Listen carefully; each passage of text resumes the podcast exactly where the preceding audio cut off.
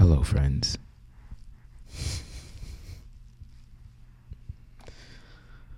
I'm back here to bring you uh, what will be the last episode of this dissident and challenging and trying year. Um, and I'm glad uh, this episode features who it does because uh, we just click on so many levels. Um, and it's someone that I admire as an artist, you know, as a complete legend in sort of my perspective of the arts and some of the things that I'm into.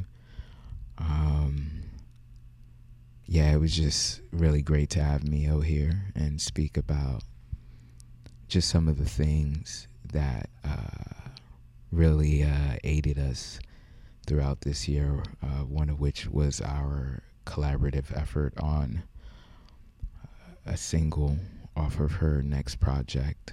Um, we collaborated on a video. Um, we talk about that, um, and it's just overall just uh, I think insightful conversation. Um, but uh, yeah, with that said, you know, uh, this will be the final episode, um, and uh, it's a final episode to cap off a really defining year in my lifetime. Um, that was just strapped with a lot of obstacles. Um, and it really shook up uh, the sort of uh, illusion of a cocoon um, that we sort of fall into in a sort of kind of sophisticated society, you know, a resourceful or an abundant society. Uh, but yeah, I'll keep this short because it's already a long episode. As is, I, I couldn't help it. I'm sorry. Uh, it's Miho, and she's like a total legend. So I just had to pick her brains a bit. But um, yeah, what'll follow after this is uh, the audio essay for this episode, uh, which primarily focuses on the sort of decaying and ongoing decaying of the artists in our society. And I hope it could be uh, the first installment of a series uh, of audio essays that will essentially uh, help me put into word uh, some of the things that I've observed and some of the things that I've uh, researched about and, and, and, and have read about. Um, as it pertains to the decaying of the artist into concise word and uh, you know uh, saleable messages and whatnot. But yeah, I'm excited about that. Um, definitely have have spent a lot of time really just reading um, some of the things that we've forgotten um, to really like learn about currently what we're up against. But uh, I'll leave it there and toss it to the audio essay. And then after, Miho. Peace.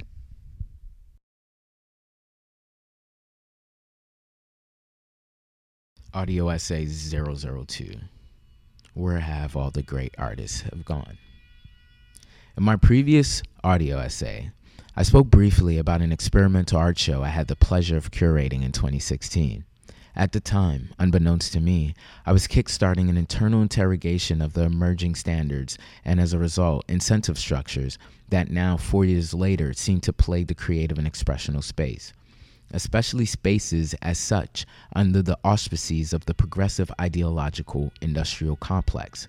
It was concerning to me then, and is concerning to me now, the growing subordination of aspects within art and expression to a radical amalgamation of dogma and commodified activism, causing specifically the subject matter in which art is formed to become increasingly uniform, unimaginative, and mired in this endless feedback loop of remix after remix of greatness past. With the emergence of a centralized internet, let's call it Internet 2.0, post housing crash, or better known as the Great Recession, art and the expressional rules of engagement were increasingly being cornered into a standardized conceptual pursuit in narcissistic presentation, examination, and experimentation, resulting in the American humanities being compressed into party approved conveyances where art, literature, poetics, and the like are appropriated as proxies for social engineering at the behest of ideology. In other words, the rise of propagandist art on the grand stage of Internet 2.0, the share and like platforms otherwise known as social media. The humanities have undergone a horizontal capture in the last decade by a new hegemonic hive mind that feigns desires of transgressing and usurping that of which was traditional, citing marginalization of and limited access to minority groups by way of standards that have failed to take into account other ways of knowing and being, more aptly conveyed within culture as inclusion, but boasts equally rigid and prescribed standards by which it values and derives what is good art, what is interesting. On a fundamental level, this phenomenon was precisely what This Is Not a Safe Space sought to rage against. This conceptual obsession with the facile parts of self and existence, spurned on by this parasitic ideological growth on expression, the place where art emerges, has hobbled this era of art in this ever consuming sea of materialism, hollowed out, bereft of any conveyance that seeks to ascertain that of which is universal, transcendent, or true devoid of any real pursuit of, a, of an aesthetic ideal. What's left are these ostensibly indelible observations and conceptual conveyances of reality, but are really politicized wretches of subordinated messages, narrow in their observation of being's most compelling questions and segmented off from the sublime. Progressive contemporary art, as in art f- created for the consumption of the culturally sophisticated, the cultural middle to high class, is plagued with artists producing art as a proxy for their politics, their pathologies, and their disjointed inner turmoil with the veneer of intellectualism that is actually newspeak presented with an air of artistic pedantry that is actually dogma, and entirely removed from any thought of integrity within a cult of more, a cult of me. It is my hope to engage in a series of these audio essays focused on the artist's wider societal change under the weight of corrosive hypercommodification of daily life and interactions, otherwise known as late stage capitalism, and the increasing centralization of the internet and the gallery landscape into monopolies that are increasingly wreaking havoc on the middle, are increasingly unfriendly to the subversive in favor of what already has been deemed to work, causing stagnation and uniformity, and are depleting the pool of young artists as conformity to whatever neoliberal moral mythos ruling the day is prominently incentivized under constant threat of cannibalization by entities with means and hoarded resources.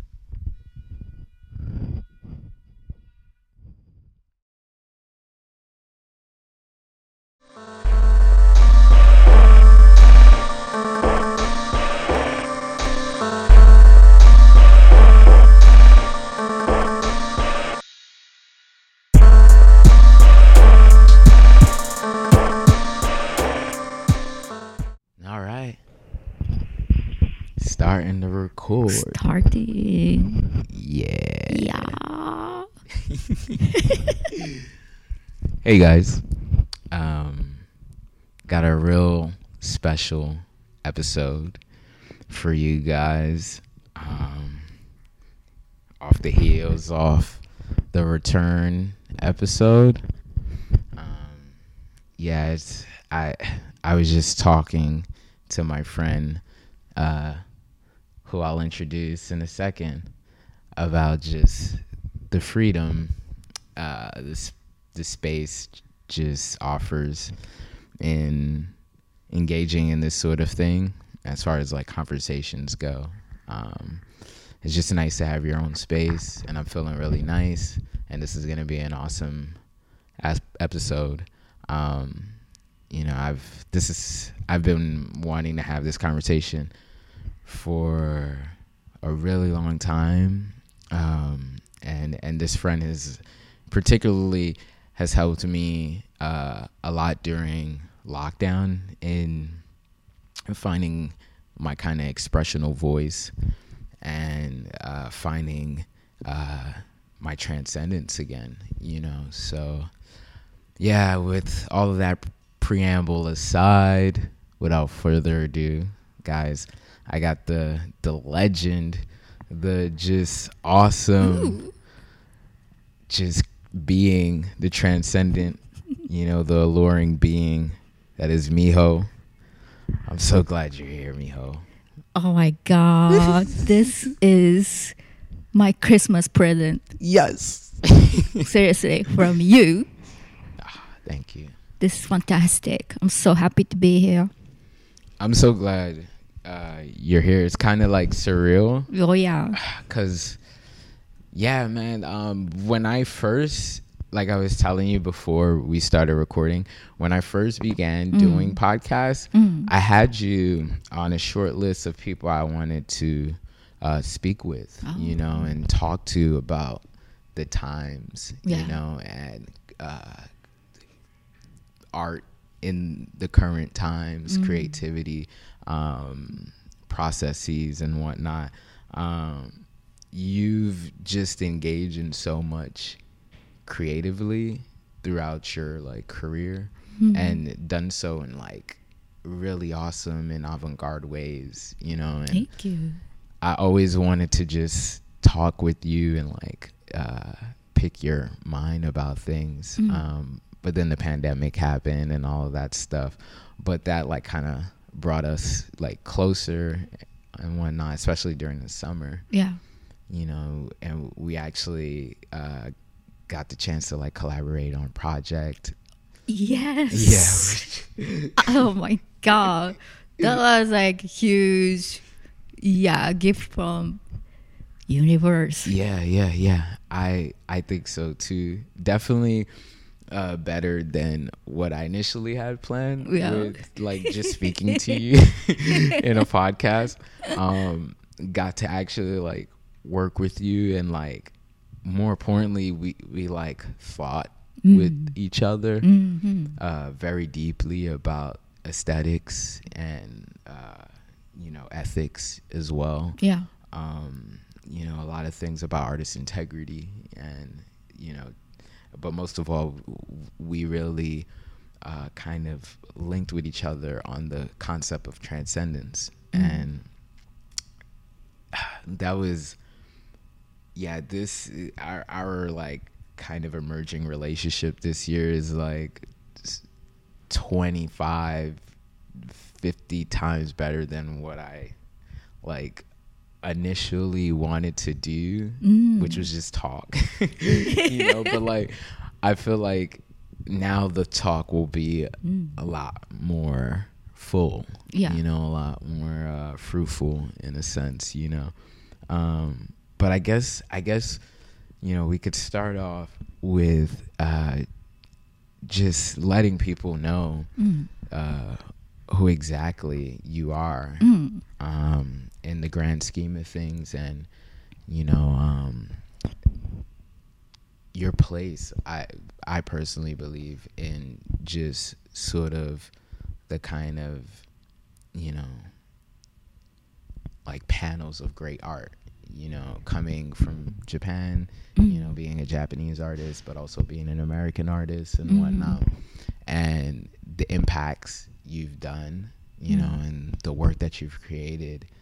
Uh, I don't, I don't think I could uh, succinctly put it in like words, Mm. um, and I think it's like best conveyed uh, by the artist, you know. So, uh, can you start off a little bit with uh, like your earlier career. Yeah. You know, um, you know, back in like you know, not necessarily when you were just starting out, but when you were just getting your stride and started like really Mm. building a presence within the industry and your career and whatnot. hmm Um, Yeah, sure. yeah.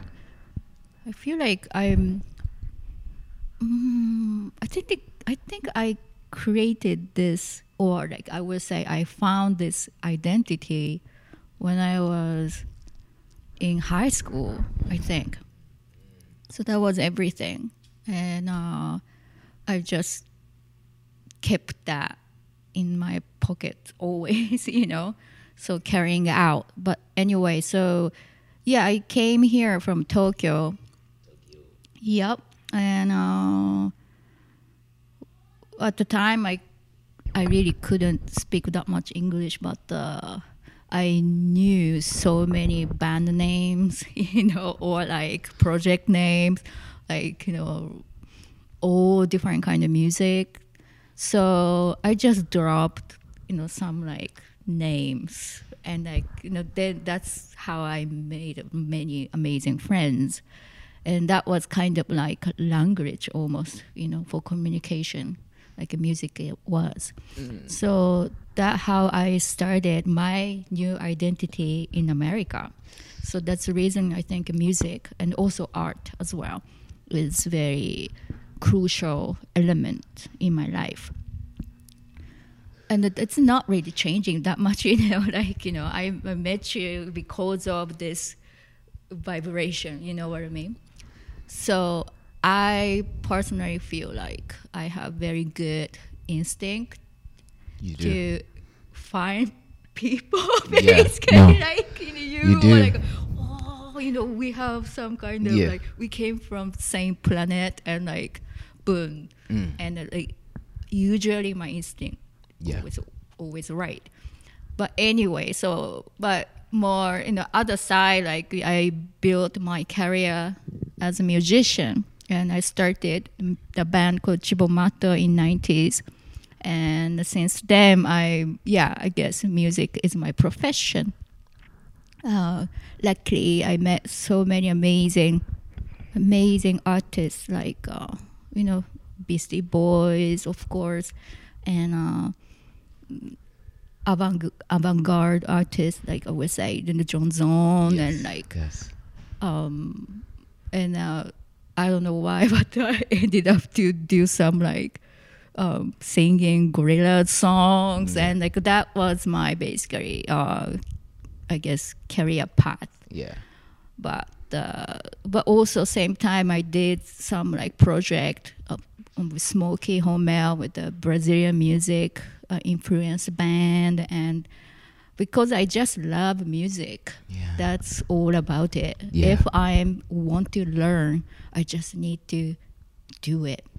So that was my attitude. And so my path is pretty much all over I would say. But but core heart I think like center is not changing from that one I previously expressed like Miho from high school Yes. pretty Yeah. much like, That base. that that basically like you know fundamental like yeah transcendent like identity is it's always same That essence. yeah Yeah. uh, that is connecting to something you know we've been talking about like yeah i think i- identity also like the placement or mm, consciousness we want to be i think that's uh, to me it's very important where we are looking at Yes, I I totally agree. Um, and th- there, you know, um, okay. So first, I, I want to start with uh, uh, like you know the Gorillaz and you know your collaborations with the Beastie Boys and stuff like that. On on Gorillaz, you were Noodle, and you know Beastie Boys, you sort of embodied a different kind of uh, persona. Same for uh, uh, ch- how do you say Matto uh, Chi- Chiba Chi- chibomato Cibo Matto. you know, and you know, all of these kind of uh, kind of experimental p- performative endeavors, you know, f- for me, for me was just always kind of cool about you. You know, you were somebody that, um, in the case of identity, since we're having a conversation about that and how it's interwoven in your work, um, in the case of identity, you were able to sort of embody these various personas, you know, and I, I've always found like interest in that as someone who uh, consistently tries to obscure their identity through various pseudonyms and various recreations of these kind of archetypes in my mind and whatnot. Um, and that and that- for me that I that's what I've always found particularly transcendent about you. Wow. You know, you, Thank you. j- if it's just the the type of music you do is is it's very forward and it's very ambitious as well, and I think it takes a, a fearless individual to n- not only have the capability to embody uh, these various kind of personas and tell different stories through them, but also to pursue this type of transcendent music, you know, and these transcendent creations, you know. So, speaking to just identity and uh, the kind of uh, place we're at uh, fundamentally as far as the public discourse goes on identity and kind of juxtaposing that to sort of you know your sort of engagement with identity um, is th- there's a there's a discrepancy there. And um, this is it, it- this is part of like why I wanted to have this conversation with you um, because I think it's re- it's imperative to um, have the voices of artists who sort of understand the kind of uh, complexities of identity, but in relation to being and Yeah. the human condition. Yeah. So, uh, with all of that said, you do have a great inner compass. Um, because of that, I think. I think because of that proclivity to uh, kind of um, be able to embody these different kind of perspectives, because that's what identities are in some aspects. You know what I mean? Stories, experiences, and whatnot. I think that gives you a good compass, you know, a good vibrational compass, as you put it earlier, um, that attracts you or attracts others to you, you know. And I think that's evident in your career and the type of work you've you've made, you know. And uh, I really, it's for me, for the identity thing. Um, I see it having a strange relation with art, Mm-hmm. and um, I really, I really want to hear, as articulated by you, uh, your kind of concept of identity and how that plays a role into your work? Because to me you're you're much more than just a musician at this like point. You know i kind of think of you as this kind of performative mm-hmm. artist you know? I mm-hmm. think back to the brooklyn museum performance you did with austin and that was more than music.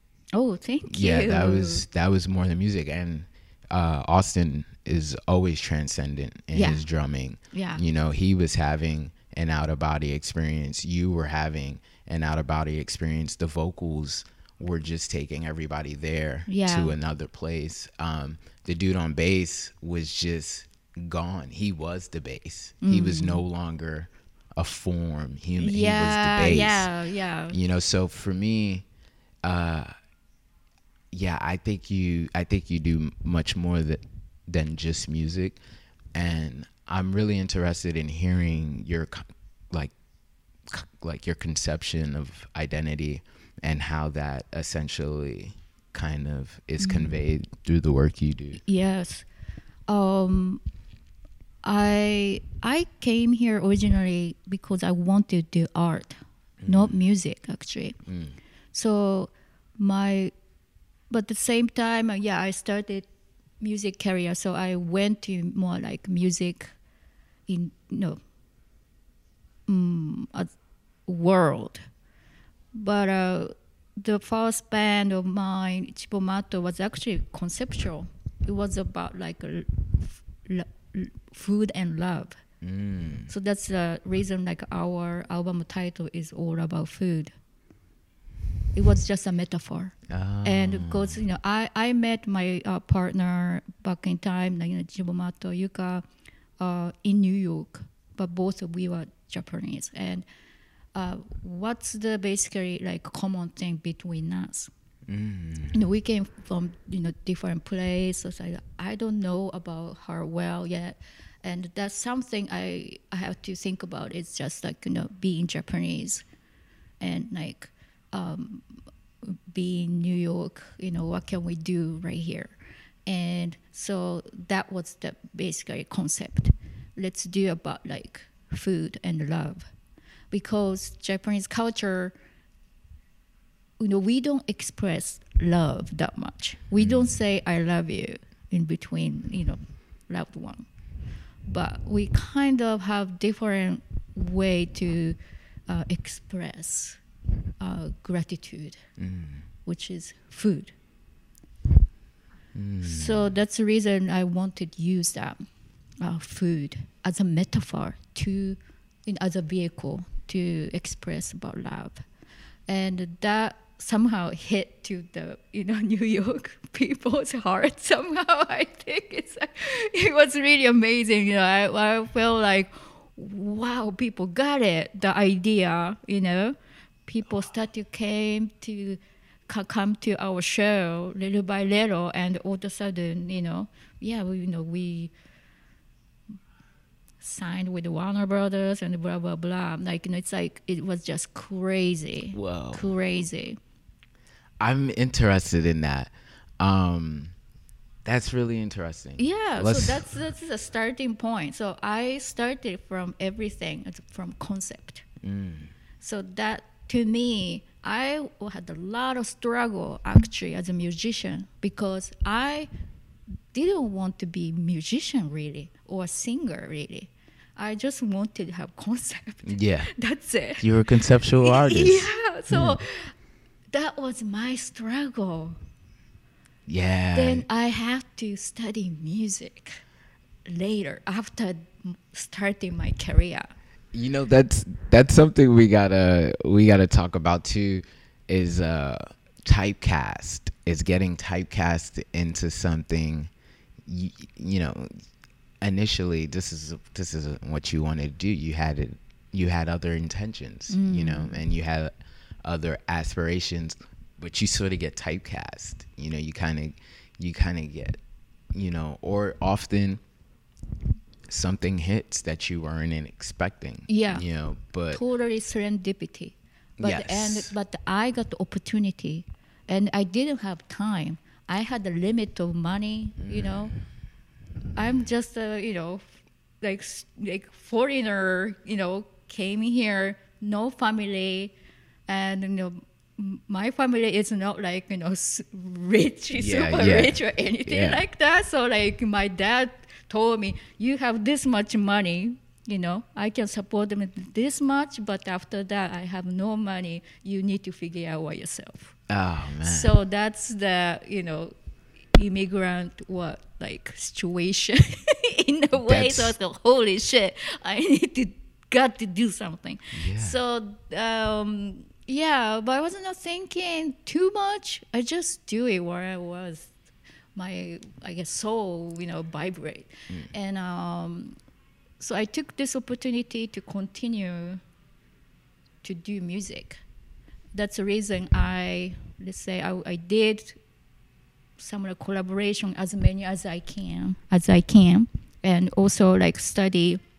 I thought Brazilian music is some kind of like amazing form we can learn uh, because it's to me it's a combination of like kind of like classical music but same time like like African rhythm. Mm. So sophisticated but same time it's so primitive. So that's the reason I choose Brazilian music to learn for a while. Like okay, let's do band and I ask Smokey, you know, let's do this and like luckily, you know, amazing Smokey Hormel guitarist. Um, yeah, he we started to do this band together, and I learned so much because they got all best musicians, you know, I can think of. Basically, like when when we want to learn something, we just need to play with amazing people, and you learn so much from it. Mauro Refosco from Brazil, and he's playing, you know, like a real, real shit, real rhythm. So that's the reason I I learned rhythm, and um, of course, like you know, on the street, you know, like that's the reason I'm here because I want to learn the street vibe, Yeah, you know, yeah. of New York City, like all Yeah. rap and hip hop, and, you know, everything. I choose New York because I didn't choose London because I felt like I felt New York is such a special place. Is. Close to Caribbean, you know, a lot of people from yeah Caribbean and like it's different, you know. London is more about you know close to Africa, so has that that you Mhm. know Yeah, yeah. vibration, Mhm. but it's it's different, you know. So then that made me think about what's the connection of Latin America, you know, Brazil or Brazil, and Caribbean influences to New York. You know, boogaloo, for example. You know what I mean? Like or Cuban, you know, music. That's some element that shines in uh, East Coast. I would say in the United States. So those are really you know the deep talk about music you know but the, everything influences to us like if we are living in on this land. So then uh, yeah after this brazilian music uh, yeah i was listening a lot of you know of course like you know dance hall and reggae and i started to go more in caribbean and uh, that was it. That's it. I was like whoa what is this place? And i start to go to caribbean probably once or twice in a year. And i start to i don't know what it is. But maybe it's some kind of like a past life thing. I feel very strong connection with the ocean right there. And the culture i started to i started to learn about like um, yeah history over there and i met this thinker and writer edward glissant you know he's basically i don't know how to express about him but he's just a he doesn't say philosopher which is so interesting he's a thinker Thinker, theorist. yeah, totally. And Awesome. you know, he General. is from Martinique, and he went to Paris. My But- distant cousin. It, totally. He's a you distant know? cousin. You know. Distant relative. Um, yeah, no. So he got influenced a lot. Yeah. His writing, his book, was something I felt wow. It, everything in my head, it was kind of like unorganized, and somehow like he was able to put it in uh, in the words. And his book is not easy to read, I would say, but if you understand what he's talking about it's it's almost it's very theoretical but at the same time so spiritual too actually It's very, sp- it's very spiritual. Yeah. It's very spiritual. Um, so that's the direction i'm having now that um, it's about yeah good sound is about identity and I found that my place finally here. Here. Oh wow! What I want to do is identity, identity issue. You are using, you know, Yeah. still using music, and Yeah. also like you know, art and you know multimedia medium. Yeah, I, I like I love that. That was that was really interesting and as you were as you were running through it, I was just uh, really juxtaposing it to my experience as well and particularly for me, your conception of identity is very universal. And that's one thing I really uh, took away from just that that kind of uh, illustration of your path. It's very universal based, and you seem to be equipped with these universal languages. Uh, one of which is music. Uh, the other is food that you spoke about, um, and I just I just really think just putting it up against how I came up, I just find it so interesting this proclivity in you to sort of um, kind of step out of what would be considered comfortable um, in pursuit of these commonly held kind of desires. You know what I mean? And I'm I'm a firm believer in you gravitate towards uh, energy. You know what I'm saying? And your just kind of conceptual upbringing in a sense, you know. Um, it's it's really it's really beautiful to me, especially in a time where uh, identity is being discussed in such a kind of narrow and you know kind of uh, zero sum and black and white kind of way.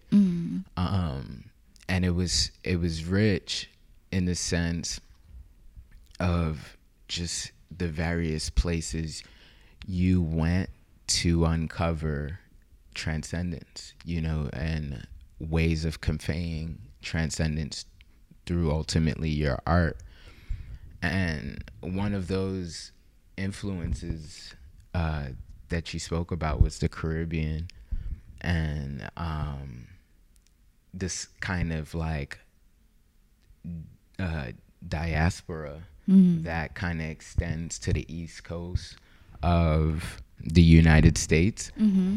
Um, you know, particularly New York, which has a very rich Caribbean scene, West Indies scene. Yeah, Um, and I'm from I'm from Haiti. Yeah, and it's it's really a, it's just it's just awesome because you're Japanese, and I know I know people listening are like, oh yeah, like, but for me that's particularly what's interesting and especially interesting right. uh, about our friendship, Yeah. especially as artists, yeah, um, you know, you being this musician who uh, was sort of kind of molded mm. by, you know, the black legacy on this planet, you know, the mm. African legacy mm. on this planet from the Brazil rhythms, you mm-hmm. know, out to the Caribbean vibe and vibrations Yeah. that, you know, you toss in there, um, coming all the way over here, you know,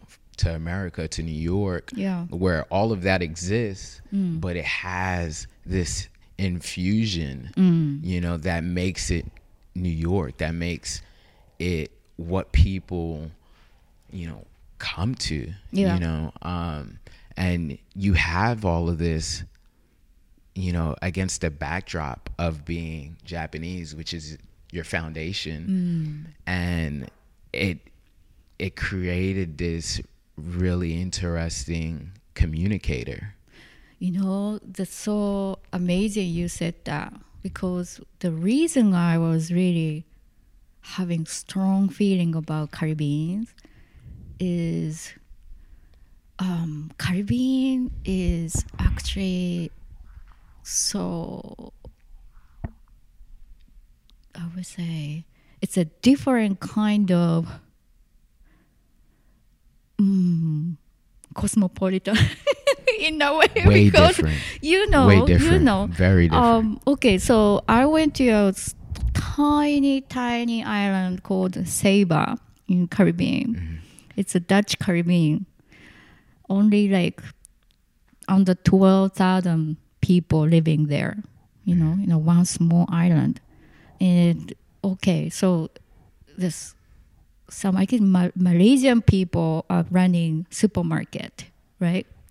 And without that supermarket, I don't we nobody can buy food over there. So in a, such a small community, you know, like some Asian somehow in Caribbean is having that, you know, very important um, work over there yes. Yeah. I and like of course you know all like you know Saba local people also like I guess you know more like um European you know um descendant people. And so it's like what I found was like wow like my image of Caribbean was like very different. So I learned in a way more um with my like realistic like you know embodiment experiences um, from the real experience. And uh, that was kind of um, eye-opening. And i realized like actually how deep the culture is over there. People don't know. Yeah. but a lot of traffic and actually the rhythm for example like west indies some rhythm is like indian tabla for example Mm. why we called it west indies you know for example um, there's a lot of like people from india in you know guadeloupe for example Mhm, you know mhm. tamil people hmm Tobago, Trinidad, and all that. totally Yeah, yeah. so like that's so that's to me so musical It is. It is. It is. It, it's, Why? Because it's such a small islands and then so far away from everywhere. Mm-hmm. That's something. Yeah. That's something. Yeah. Caribbean. mhm. Yeah, it, the Caribbean culture and infrastructure, uh, you mean something. Yeah. You know, you matter. You're like important. It's you know, pretty um, deep. Yeah, deep spot yeah, on it- the it earth. I think. Yeah, it is. And I, I I agree with that assessment that it is music. I think by definition it uh, it is music. You know, that kind of just just what the Caribbean is and its history. Yeah. Uh, the resilience, the endurance, you Yeah. know, to stand the test of uh, pretty much everything. You know, I think that's like the epitome of transcendent, you know, especially like art, music, what have you. You know, it stands the test of time. you know. Totally. Um, and that's that's definitely a component of the Caribbean legacy. Yeah. You know. And I think nobody really explain about that. What's the identity of Caribbeans? Yeah. and you know again like Glissant express about Yeah. it like you know on on a spot yeah. and which is very complicated because it's so unique and but i think i don't know re- what i found was amazingly was like that's connecting to actually my country japan is too yeah. because it is like uh, we are islands as well. Hmm and it's a mixture of many elements. And that become very complicated culture and the language as well. So i guess that's the reason i felt some kind of um, Connection. hmm yeah. And uh, yeah Glissant was expressing the thing called rhizome which is the root you know so i think i hit to that root and uh, that vibrate me a lot Yeah, yeah, which is, uh, and uh, the the common theme um, and just you, in in this entire story is just your ability to find what's shared. You know, to really ascertain in you, uh, particularly what about these various cultures, you know, uh, what about it is shared? What what's that thing that's really resonating resonating with you? Like like you said, uh, what Glissant said, down to the root. You know, um, I think you have a strong ability to ascertain that, and you have a a really kind of honest and you know kind of tender conception of identity in comparison to the conceptions that I come across, especially within um, the art world and the like. Um, you know, for me, I'm Caribbean.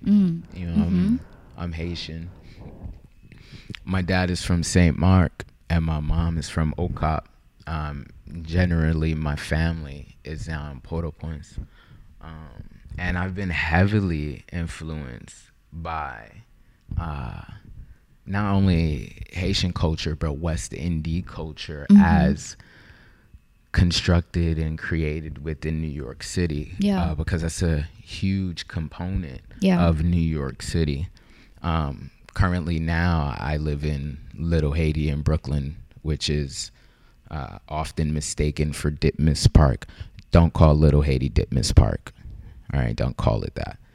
Um, but yeah, you know, um, and I grew up there, uh, what is otherwise known as the Greater Flatbush area, and uh, yeah, I'm I'm West Indies down to my core. You know, I grew up going to backyard jams, you know what I'm saying, dances, you know what I mean? Like all of my homies were Jamaican, Yeah. Trinidad or Haitian, you know what I mean? Like it I came up in schools where it was predominantly West Indies because I went to school in Brooklyn.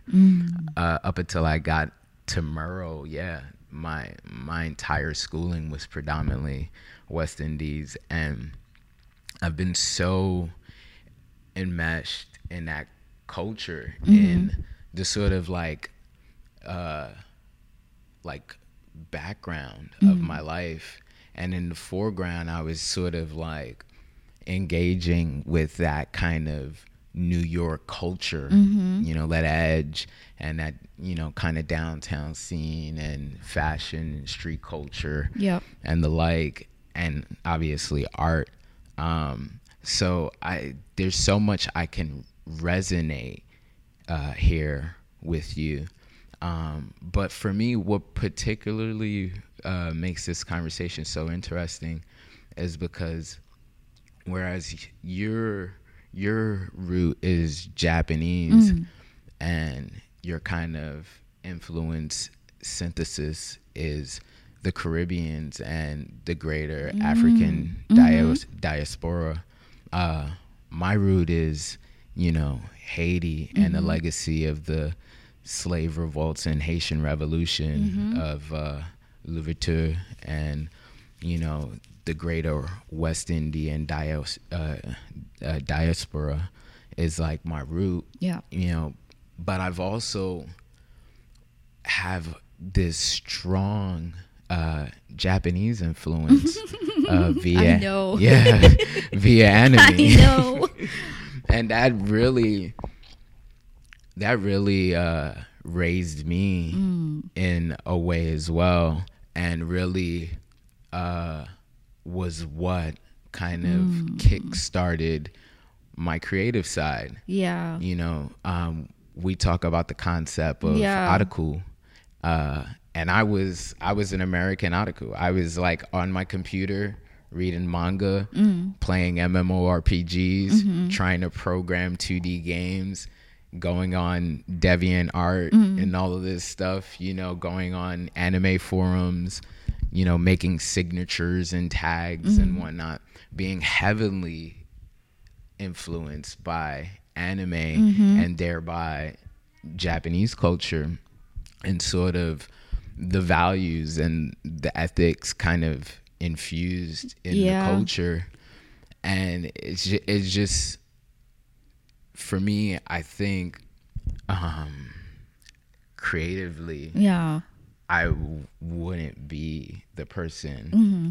i am now if i didn't have that um i i was a, i was a kid who grew up on internet 1.0 you know i had friends in japan that i never ever met Yeah. Yeah. you know and i was like speaking to them and we were watching anime and it was just it was just such formative Yeah. for me Universal. Yeah. you know we were like ripping 2d sp- like sprites from video games Mm-hmm. and like um we are doing pixel art and Mm-hmm. s- stuff like that and really just being these kind of new creatures that Yeah.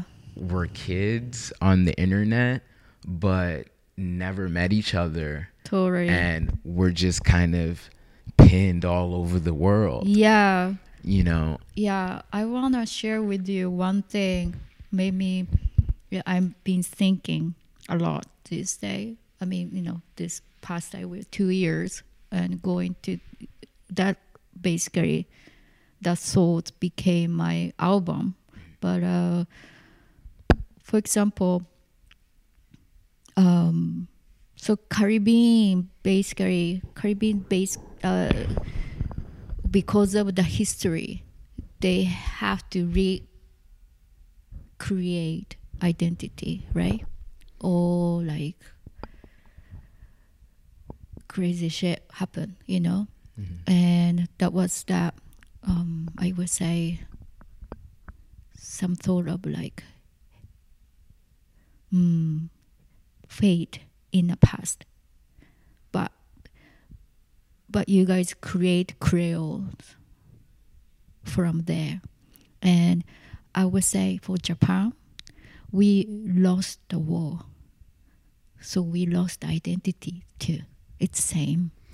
yeah It's same thing. It's- That's to me it's the bottom line. yeah and and We I, have to create and that anime came after that, the mm-hmm. post war. Mm-hmm.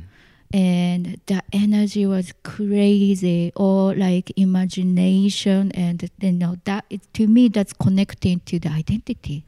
and i that's that's interesting because that has you know uh kind of parallels to the black american legacy Totally. because uh we've had to Yep. form a sense of identity as well as um, coming here, we were kind of the only quote unquote immigrants Mm. who basically had our root cultural identity destroyed. Mm. And so um, we were tasked with, you know, identity formation within a country where we were the minority. Yeah.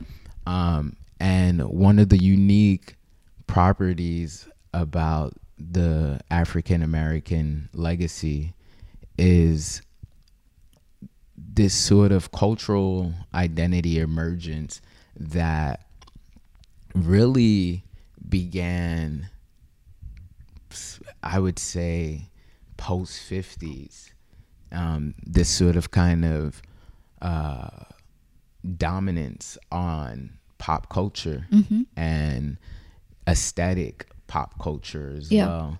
Um, it's it's it's really one of the more beautiful stories in human history. I would wager, you know, uh, because the resilience and the ingenuity Mm. displayed in the African American legacy Mm-hmm. is something to marvel at, you know. Um, and I really think these kind of cultures that have been sort of tasked with creating a new Mm. cultural Yeah. identity Yeah. by which their society could be held Yeah. under repression Yeah. and it's it, it's it's horrible but i think those conditions make for some beautiful emergence to occur um and there's there's always beauty in struggle Mm-hmm. um, and this is this is something that you can mine and synthesize out of historical reading or literal re- uh, literary reading. But the more pressure you put on a coal it's the beautiful the diamond you know? So it's it's it's really something that all of us Mm. as um you know organisms of the planet Yeah. could really resonate with Yeah, you know? like you know, you we talk about transcendent, and that's the reason I named my album um, between isekai. Isekai means another world or parallel, parallel world. Um, between isekai and the slice of life, because I feel like we kind of need to step up to the next stage, you know, and not talking about, I would say, borders we that made by human being, but more about consciousness, and that's the reason I named this title. Like, yeah, we were all past our life, like we are controlled, you know, and also influenced by that, um, yeah, these ideas of country.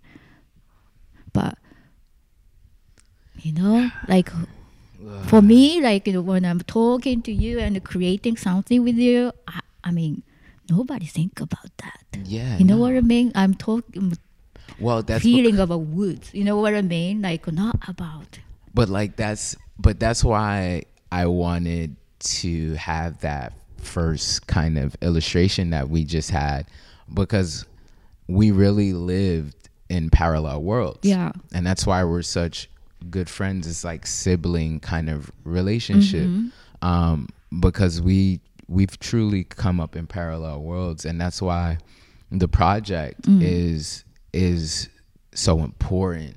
Mm-hmm. Because I think it adequately distills this message. Um, particularly for me, I've always the way I was raised was on the sort of king doctrine, which is you treat an individual on their character and not the superficial aspects of themselves, you know, whether that be their gender, their skin color, Yeah. what have you. Um, you measure an individual by what they do Yeah. and what they stand on. And um, I've come to realize in this polarized age that that's not widely held anymore in a sense. Um, and I'm very tepid on that expression because uh, it's an intuitive feeling. I don't necessarily have mm-hmm. any hard data to mm. like prove it. Uh, but such is what I was raised on. And I don't know if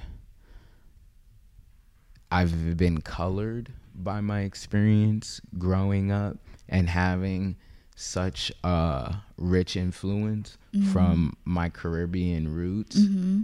But also have such a rich ethical and imaginative shaping mm-hmm. from Japanese culture. Mm-hmm.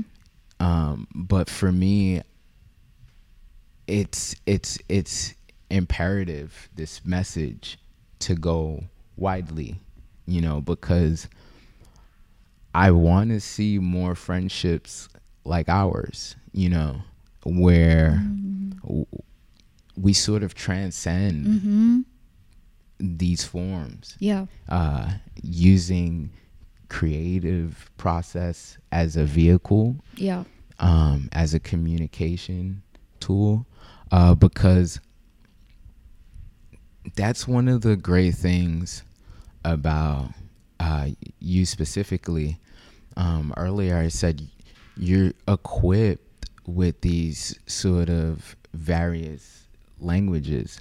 You know what I mean, and and they're universal.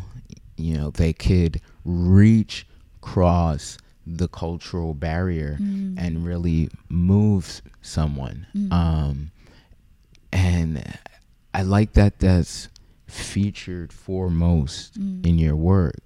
You know, Thank you. this project is it couldn't come at a better time. Mm, to- oh my god, I'm feeling that too. You know, Yeah. we've talked a lot. Yeah. We've had a lot of private conversations about the time hmm and just trying to figure out what to do, what can we offer, and you know, for me, you know, I really, I really okay. So you have, you have this project right now, and we just had this pandemic, uh, this lockdown, this year, this whole entire year, basically. Um, and you have this project, like, can you r- just really, f- f- for me, uh, kind of convey the place you know you were at in creating this Mm. within all of this Mhm. within New York especially like we went through the pandemic here so I I'm I'm really interested in uh people hearing your process through this all because uh while it was extremely challenging emotionally um experientially Mm. uh, within space as well. Yeah. I experienced a great deal of creative growth Yeah. this year Yeah. and a lot of self actualization. Yeah. And I I I I want to I want the I want whoever is listening, you know, to hear your story of transcendence within the lockdown cuz I don't know what people are dealing with. Mm. Um, I don't know how they got through the lockdown. Yeah. Um, but I hope for the best. And I, the main reason why I had you come on is because I witnessed a bit of that transcendence. And it really helped me open my vision Mm-hmm. to my situation Mm-hmm. and how my perspective was on my situation and you know long story short you helped me transcend Oh, so i would like you to help whoever else is listening by telling us you know your lockdown process story to transcend to you know yeah. It's it was I got very confused, but at the same time, my uh, from just my personal experience, um, it was very helpful actually to learn about past. I would say. mm. I made one playlist actually of uh,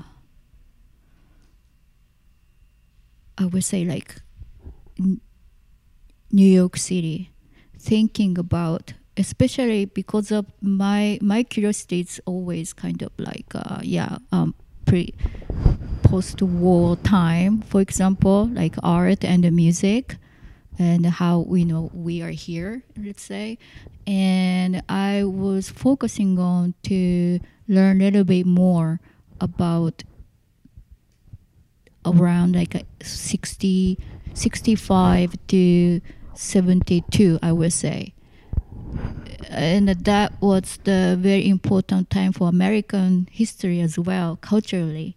You know, psychedelic, you know, were huge. So like, you know what I mean? Like, all like Timothy Leary and like all, you know, something changed, right? A lot of things. So, including that time, you know. So, made me think about. Actually, I try to put my mm, myself in that time, almost like a time travel by music. I try to do it a lot, and then rethink about basically like you know from then you know yeah, around like seventy to right now. I would say it's like in a half century, right? And where we are right now.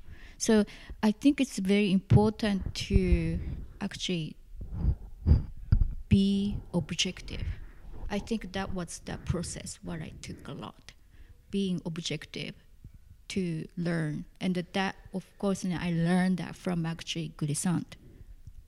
So uh, then able to see some sort of like yeah we always need to get out from ourselves. I guess that's very important thing.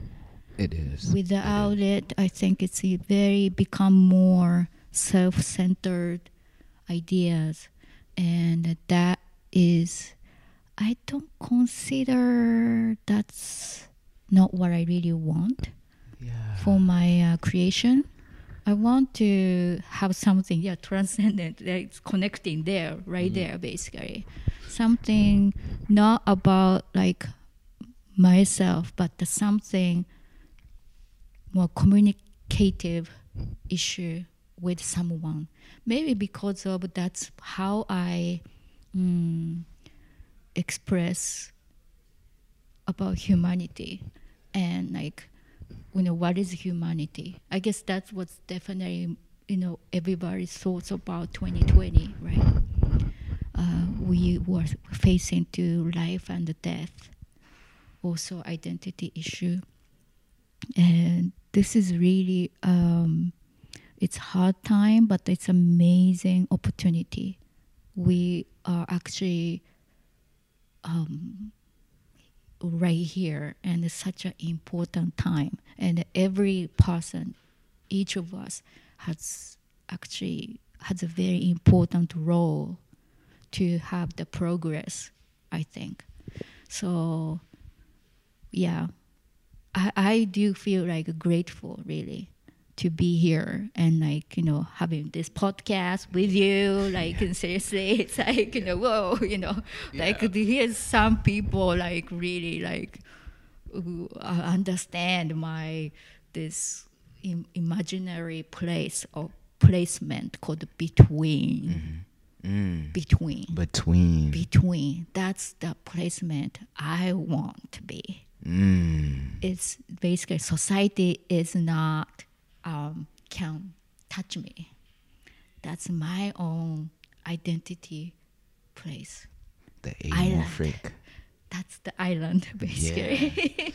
But uh, within and okay, so outside of just the philosophical underpinnings of you know in between or this idea of nuance or this idea of transcendence this idea of of you know not looking at the world in black and white but in colors you know outside of that kind of philosophical uh mulling you know uh just between Mm. societally Mhm. you know it's hard It's so tough. balance Yeah. is It's is fucking hard. is seemingly something we have trouble with Oh yeah. um and within aesthetics the ambiguous the sort of amorphic is always beautiful Mm. because it speaks to both ends Mm. and it so beautifully encapsulates it all and i think that's such the kind of synthesis of the artist Mm. of a great artist you know a, a, a communicative artist uh this in between it has so many levels and Mhm. it's on its face simple you know Yeah. it, it seems simple we say it between Yeah. but but it's, it's- so complicated. it's expansive it's, very expansive you know um but it's i think it's a core ethic Mm. that you need in your toolkit if you're of the desire Mhm. to reach across Yeah. you know this idea of reaching across in what was an increasingly globalist world Mhm. uh, pre-pandemic um, you need that Yeah. you need that and you know speaking to globalism you Mhm. know um, one of one of your other things uh, that is kind of uh, an awesome commentary on Mhm. the times is the distinction between globalism and globality Mhm. um, can you give a little alliteration of what what that distinction actually is? I think globalization. I think um, I I feel like um, I used to like the word of uh, global. Glo- global, you know, like a basically glo- to me globality is global. You, know, you got it. You got it. Global. The feeling. Basically, that's like I don't know. I mean, it's a hard to describe. It is definitely more like a vibe thing to Yeah, me. yeah. You know, I'm not like um, socialism. You know, doc- doctor or anything like that. So Yeah. it's like you know, uh, I'm just talking by myself. But Mm-hmm. that's how I s- I put it. Yeah. Mm. Okay. So yeah, globalization, what's you know, been happening so deeply, but isn't it really helping us? You know, that's what I feel. I mean, it's so great. Like now we can uh, know, you know, small details and like yeah, a lot of like imports, export things happening hmm but uh, that's in a more to me kind of like a more material things Woo! right but i think it's like i feel like what we are missing is that more humanity things Oh my god, that was. that's the globality to me I, I see it. I see it. And I could uh this and this is this is exactly why cuz so much of these themes uh is what I've been researching and thinking very deeply about for the past 4 years.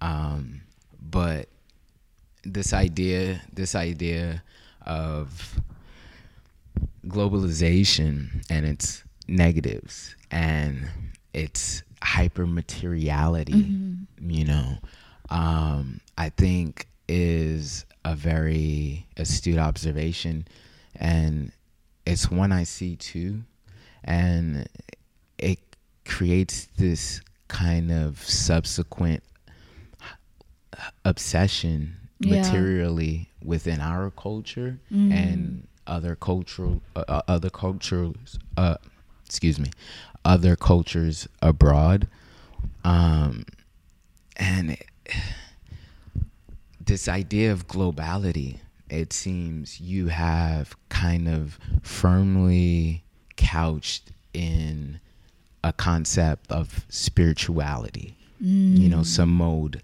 of, of of an essence something more than the material existence. Um, and I think this is interesting Yeah. because Miho, Miho, this is what I think we're struggling with.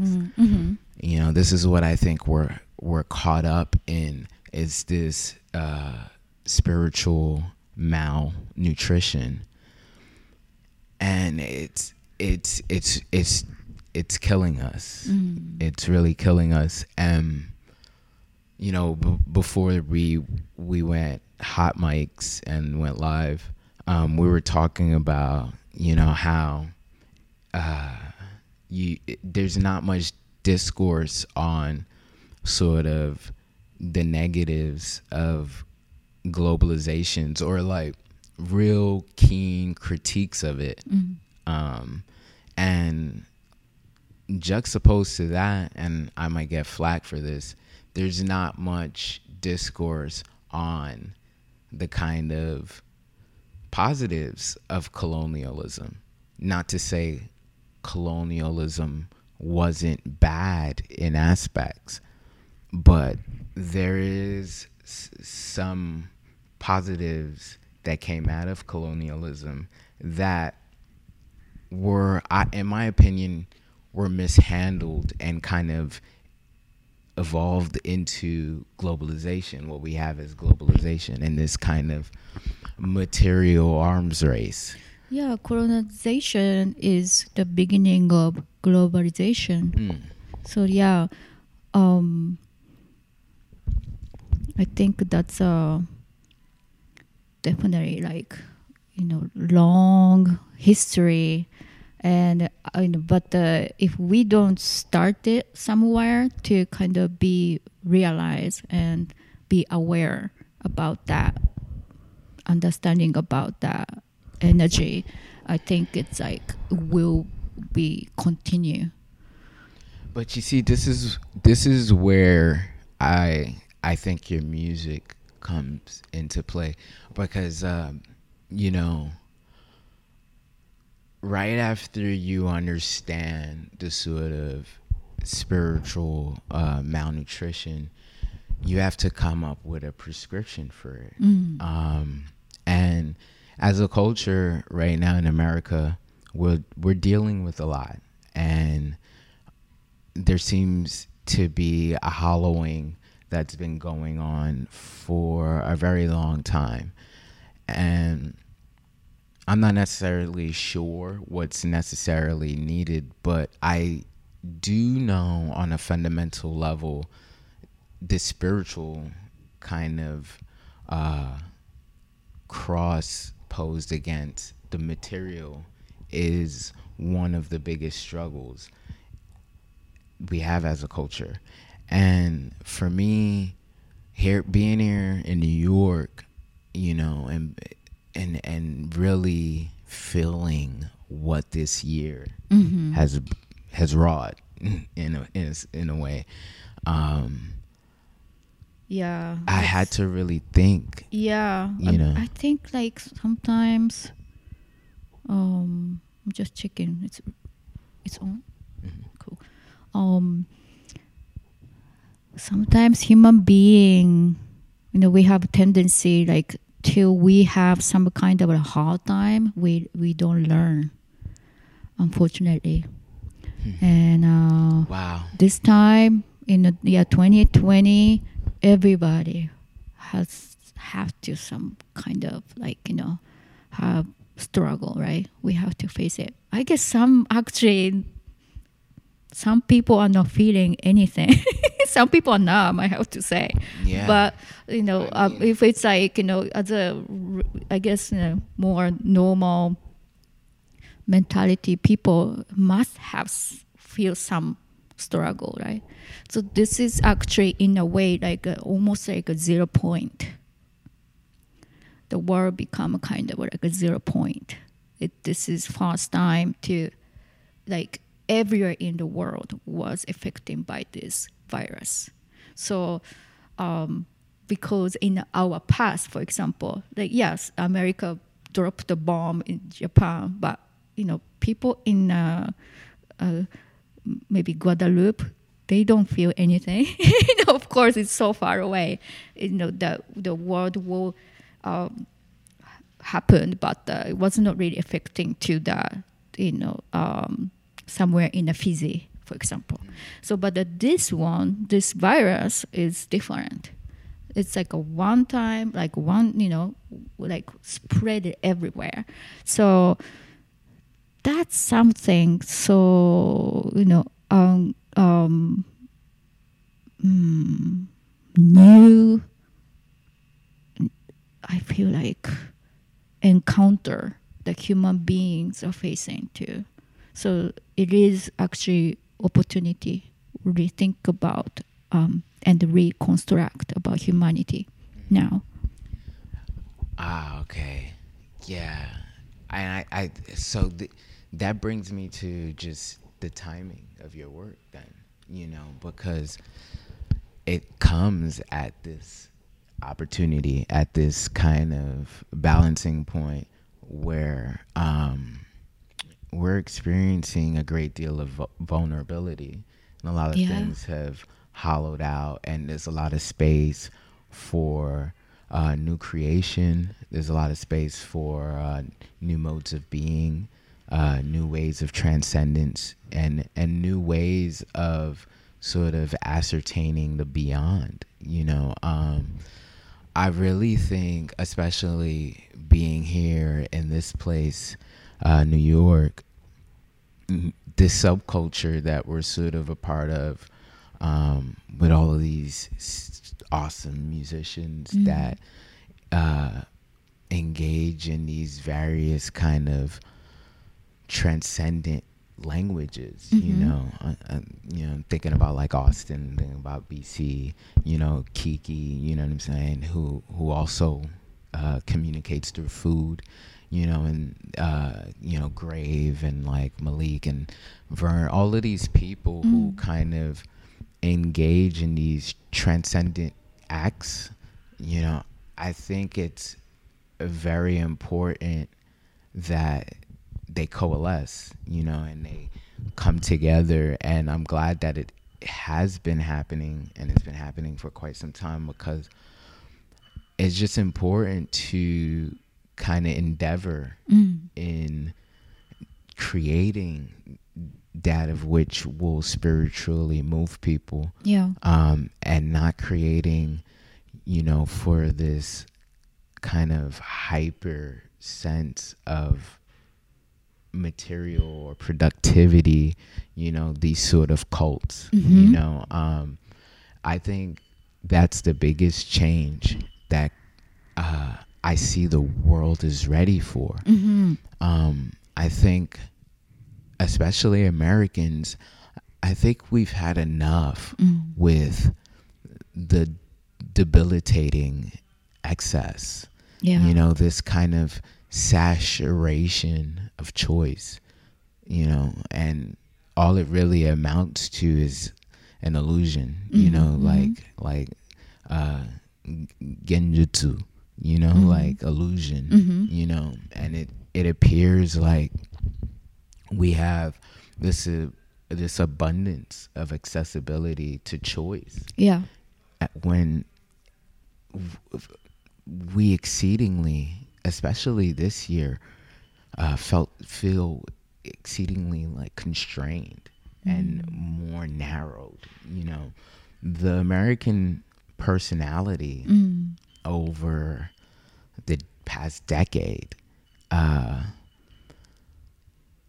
it it it's just experiencing this very weird compression Mm. into su- superficiality hmm and hyper consumption, hyper indulgence.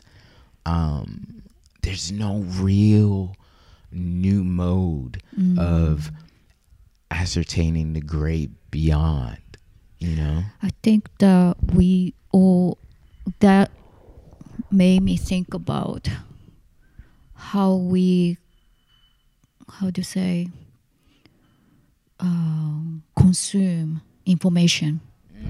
yes. I think see. that's the key. I think I think so too. I feel like you know, yeah. Now we you know the music for example like algorithm you know like nobody knows whose music it is right now on a playlist. And um, that's like that's pretty dangerous right? So i think it's like those things we all need to kind of be aware but still not really um, not that many people are careful about that like uh, it's same thing i feel like you know yeah those like you know, bad fat you know Yeah, like food. yeah exactly it's the same exactly it's same nutrition. thing It's nutrition. exactly to our heart and soul and Our uh, what kind of information you will have it hmm and uh, And intake it's- and this is funny. This is something uh, me and me and Austin have been harping about all summer. Mm. Is this kind of informational, nutritional value in a sense, and how you can really get caught up just having junk information all day. Yeah. you know what I mean. And Americans have a proclivity for this. You know what I mean. You see it with our food and just how that is just set up. But there's obviously always externalities as well. Um, it's definitely a very nuanced and complicated uh, situation uh, in regards to the kind of informational soil in America. It's definitely uh, debased Yeah. and kind of you know um, curated in a sense and uh, a lot of people don't have uh, the necessary kind of digital literacy Mm-hmm. now that information is increasingly on the web and increasingly in the hands and it's free yeah I think that's that's the thing. I feel sometimes we need to be careful with something yeah easy. Yeah, but uh, that's the thing. It's like in the hands of gatekeepers who can like contextualize it, frame it, put a narrative on it, spin it, and they're basically information merchants, you know, and they're selling these like informational like drugs and whatnot. And people are hooked, you know, and the social media platforms are in on the game. Uh, the journalistic kind of institutions are in the game. Even the schools Yeah. are in the game. So it's a very, very complicated uh, uh, situation here in the states, and I don't I don't want to parse it too much because I think I think that whole thing deserves a whole like two hour episode. That's so true. You know, um, Oh, yeah. and I really want to talk Yeah. about uh, for me what kind of is the metaphoric kind of prescription for the year Mm. in what we worked on together for the video of uh, Formula X. Mm-hmm. You know, and this is a this is a record that's a part of your album, um, and we got to work together on a vi- on a video for it, Yes. and I love the name Formula X, and we just spoke about all of the sort of challenges before us, uh, not only as artists, but also as global citizens of this world, and also as Americans, and also as Japanese and Haitian. Yeah. You know, so um, there's many challenges ahead for us and the sort of theme of this album is like transcendence but for me formula x uh, was the prescription it was it was the antidote you know it was the formula you know and for me that was like why doing this was so sick and And we made it in the video. We made the formula dumplings. Yeah, yeah, but it was it was awesome, you know. And the lyrics, the lyrics is so like New York chill, and it's like it it expresses the kind of um, street grittiness of New York and the resilience of like New York and being a New Yorker, but it also has the the transcendent theme of being a cyborg. You Yeah. know, made of these various kind of uh, artifacts of New York. Yeah. You know, that's like heavily influenced by various ethni- ethnicities. You Yeah. know, so it's like it's like sick because it's like if New York had a cyborg, Mm. it would be fueled by Formula X. You know, it would. That's what it would be. It it was sick, you know, and um, but yeah, like uh, just talk about your kind of vision Mm. for Formula X Yeah. um, and really what you wanted to convey Mm. with that with the track and the video. Yeah. Uh, well, thank you for like you know Oh, yeah. thinking about the song Oh, like uh, deeply. I'm really happy to hear that. It's it was so hard for the f- weeks prior to like not get too deep with you because I wanted to do it here and for it to be an interesting conversation. But these are things that I've been thinking about deeply since hanging you Amazing. and observing and really whatnot. happy you know to have this really uh, catching ball of thoughts really with you. Really pleasure. Sick, sick, sick. Um, Oh, it's always a pleasure. Pleasure Island. That's true. oh shit! Here I go. we are in there. Oh, yeah, I think Formula X. Uh, you know, as we've been talking like, about identity, and I felt about why I'm still here in New York City. I'm not going back to my country yet, and what's my you know new identity? You know. I always looking for it uh, because we always need to change our identity with the time. Mm. That's the thing. It's not not like you know. Okay, this is that's it, and I'm gonna live this way for Mm. forever. Mm-mm.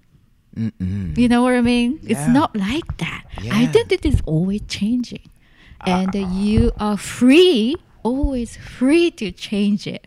That's the beauty. Yes.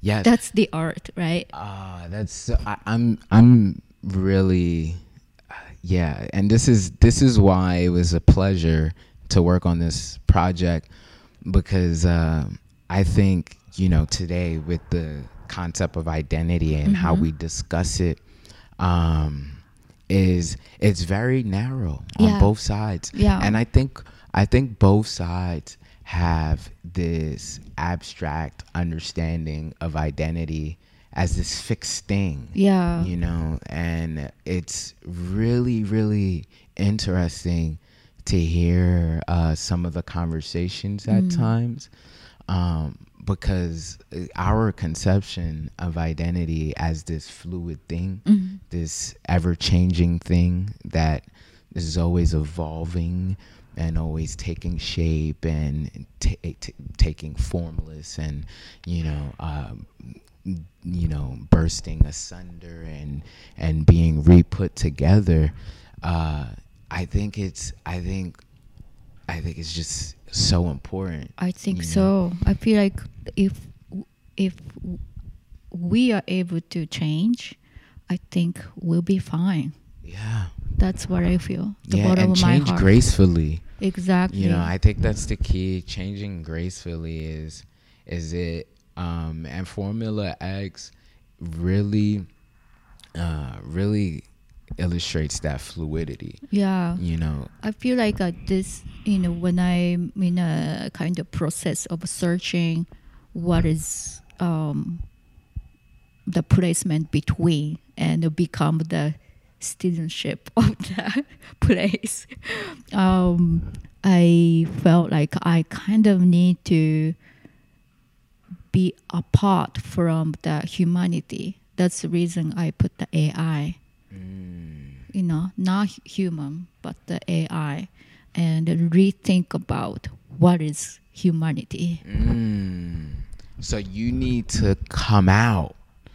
You need to I come so. out the form. That's what I feel personally. Hmm. 'Cause And I- yeah, and I, I find that interesting because it it sounds like you want a meta perspective Mm.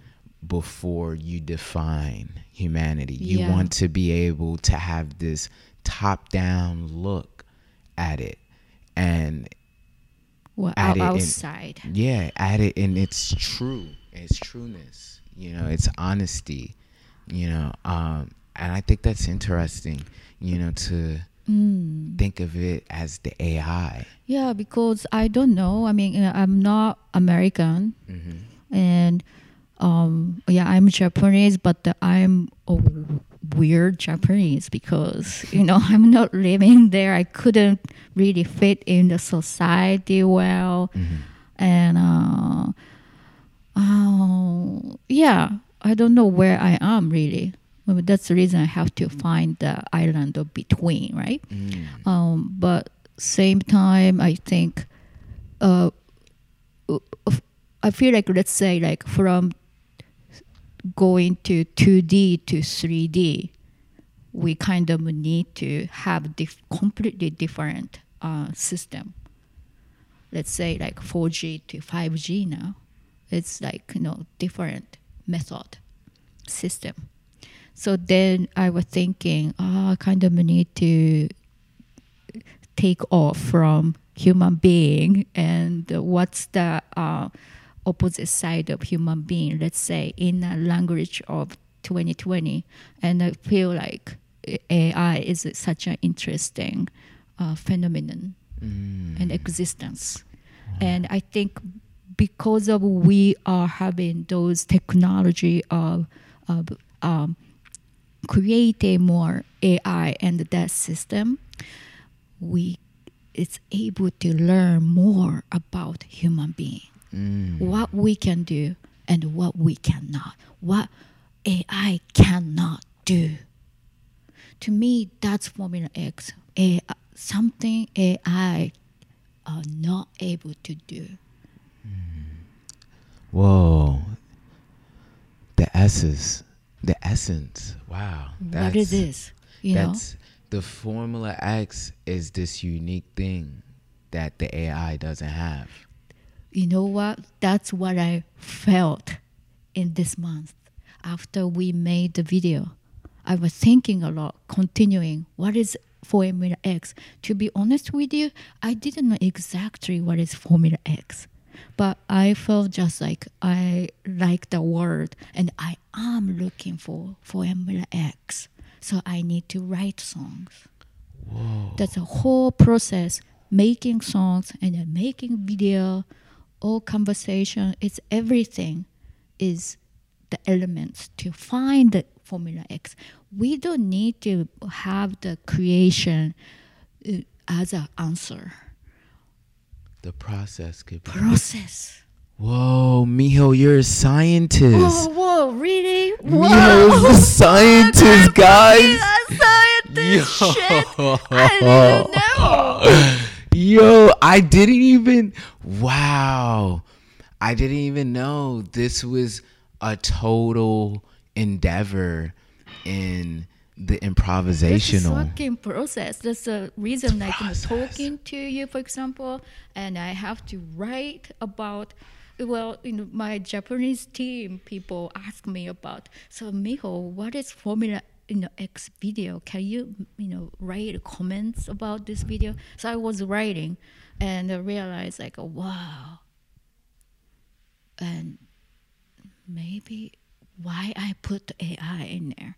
I have to kind of going back to the you know my past and like rebuild with the time right now. So that's the process. Time travel, pretty much. Yo, man. Wow. And we are talking about it. Yeah. You are asking me about what you know why it's in AI in the, this yeah, song. yeah. I'm speaking about it right now, finally, because that's something I found from all processes, and you are in the process too. Wow. Ah man. That was that was beautiful. Uh yeah, Formula X, you know, it's really it's now after hearing this, it all makes sense to me what this experience was and uh, why it was needed and Yeah. why the timing was so beautiful. Oh, it's so beautiful. Yeah, because you you helped me redis- rediscover Mm. what is the essential essence Mhm. and you know that that's formula x Yeah. that process that yeah. revelation Together. together Yeah. and that that's what makes it even more transcendent yeah. because it happened together It's much more beautiful to me. Like Wow. you, your Formula X, you know, Mm, yeah. and my Formula X, and like, I mean, that's a real diversity, you know. yes it's viewpoint diversity it's perspective Yeah, diversity That's more fun. it's But really simply, it's more fun. it's the collision of mind and spirit beyond the material, beyond Yeah. the physical. Yeah. Formula X. I Wow. feel like we don't. I don't know. I my process actually. I realize I'm just sp- speaking with you right now. Like, yeah, I'm always searching, Yeah. But that's it. What's life? and I always feel actually limitation myself, and that's the reason I love collaborating with the people. And Mm. that's this your way. this project has been really fantastic because you are here you know so it's like um yeah those things like i mean why what you feel joy from it you know creating something with a friend that's such a amazing thing isn't it?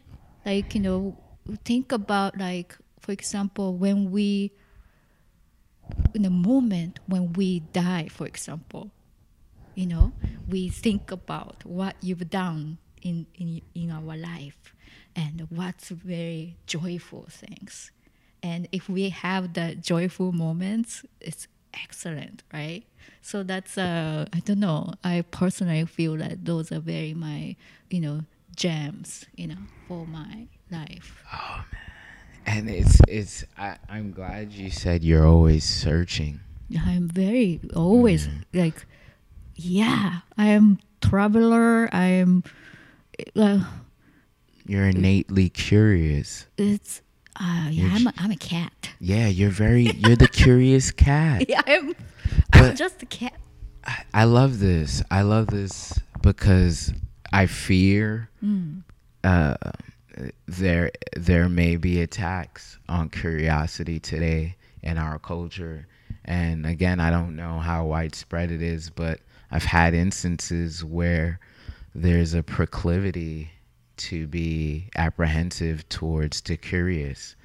And I find that so rooted in who you are is to be curious is to be in this constant searching and this constant forming and asunder and formless and back to forming you know this this process. And it's really interesting uh one of my favorite poets who's he's chill uh greg greg uh i believe greg ellis.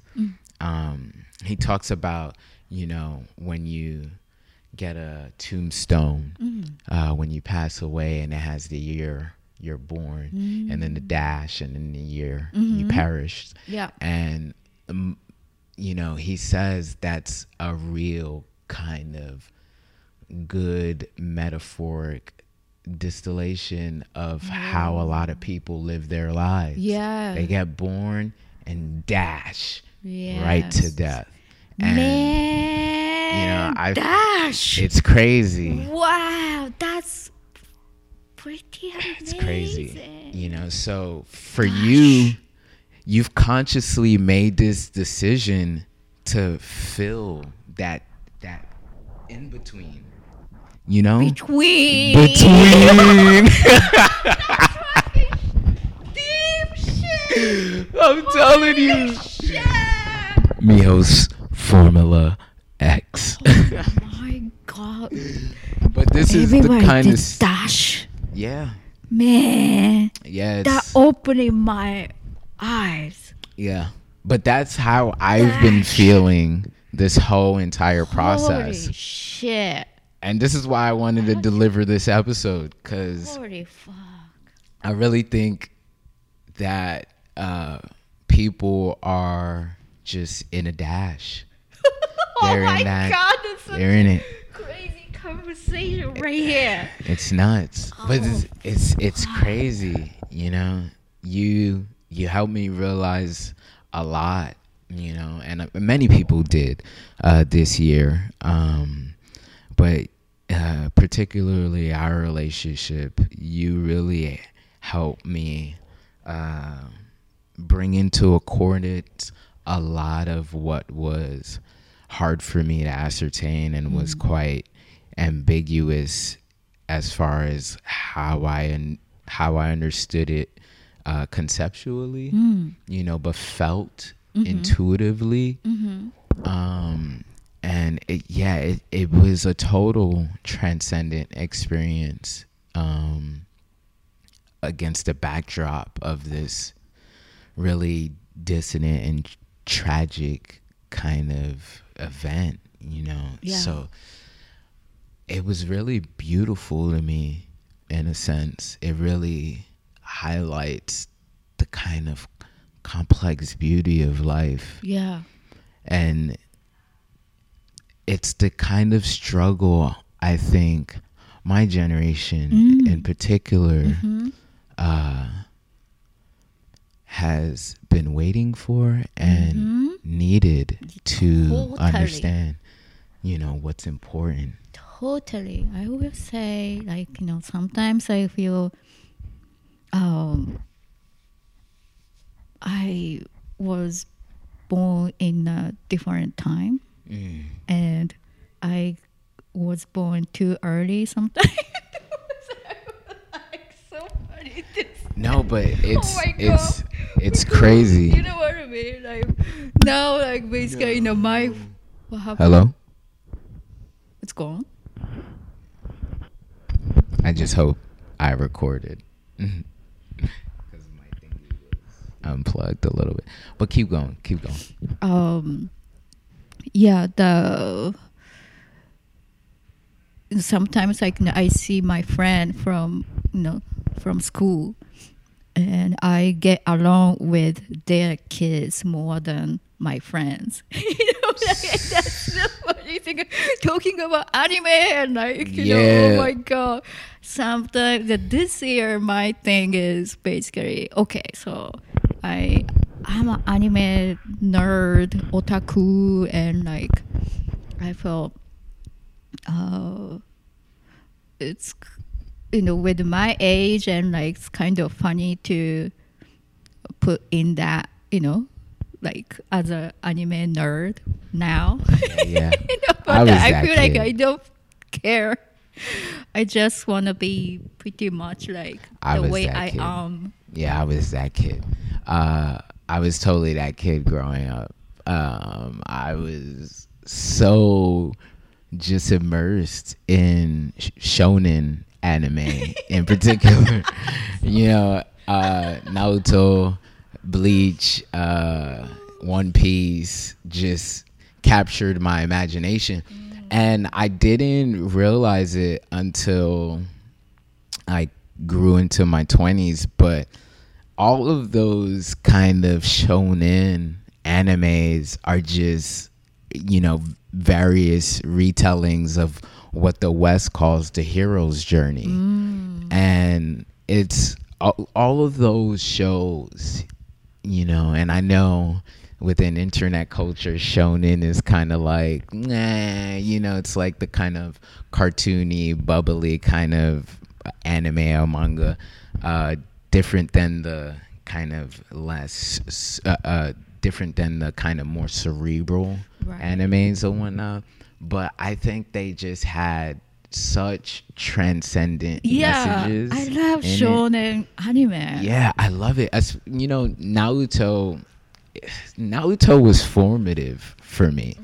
And I don't care what people, you know, think of the anime itself, but it just was so formative Hmm. about my conception of friendship and what it means to have bonds Yeah. and what those bonds mean and how can and how they can yield a tremendous reservoir Mm. of just spiritual power within yourself. Yeah, yeah You know what I mean?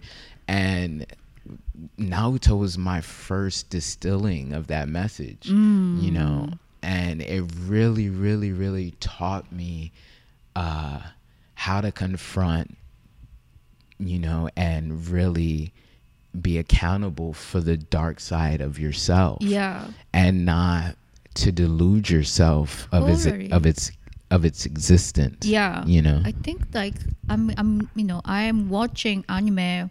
Of course, it's fun to watch too, but same time I'm watching objectively as well as a storytelling.